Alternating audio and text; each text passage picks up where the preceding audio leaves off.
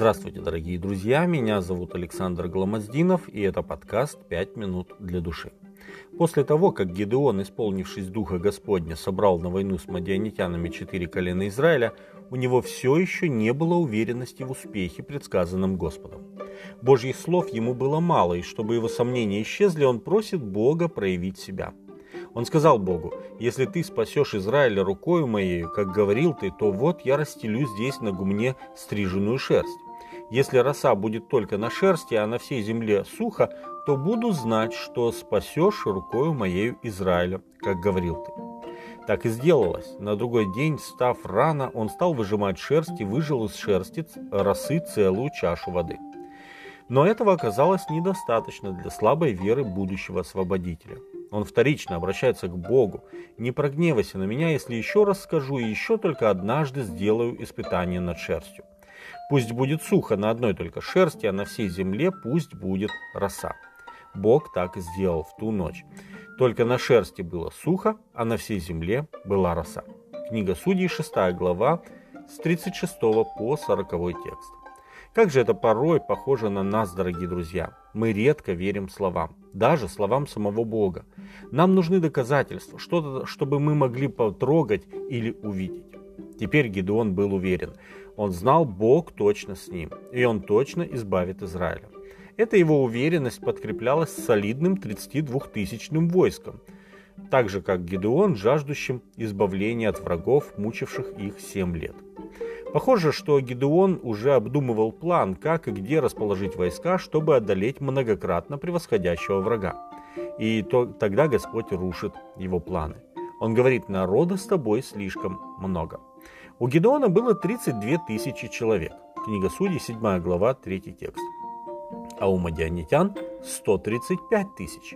Книга Судей, 8 глава, 10 текст.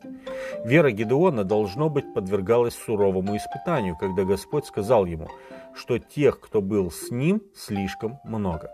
Причина, по которой Господь решил сократить войско Гедеона, была все та же. Господь хотел взрастить веру Гедеона, ведь он воспитывал лидера, который будет управлять народом на протяжении долгих лет.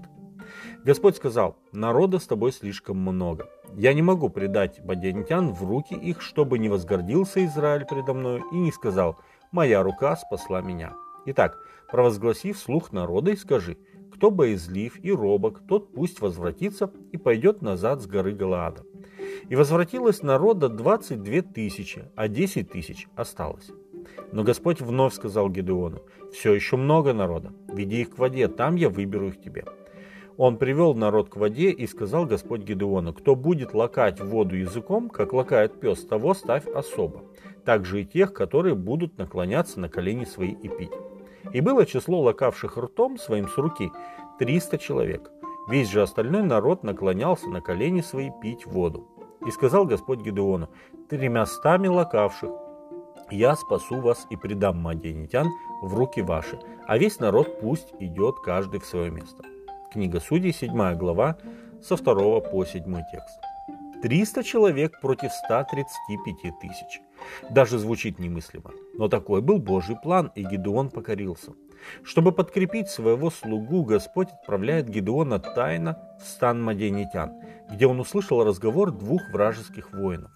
Один говорит другому, снилось мне, будто круглый ячменный хлеб катился по стану Мадиамскому, и, прикатившись к шатру, удра... ударил в него так, что он упал, опрокинул его, и шатер распался. А другой дает на этот сон толкование. Это не что иное, как меч Гидеона, сына Иоасова, израильтянина. Предал Бог в руки его маденитян и весь стан. Книга Судей, 7 глава, 13 и 14 текст. Конечно же, и сон, и толкование были от Господа. Гедеон, услышав это, поклонился Господу и возвратился в стан израильский и сказал, «Вставайте, предал Господь в руки наши стан Мадиамский». Книга Судей, 7 глава, 15 текст. Дважды Гедеон испытывал Господа, будучи движим сомнением, и дважды Господь будоражил его эти сомнения.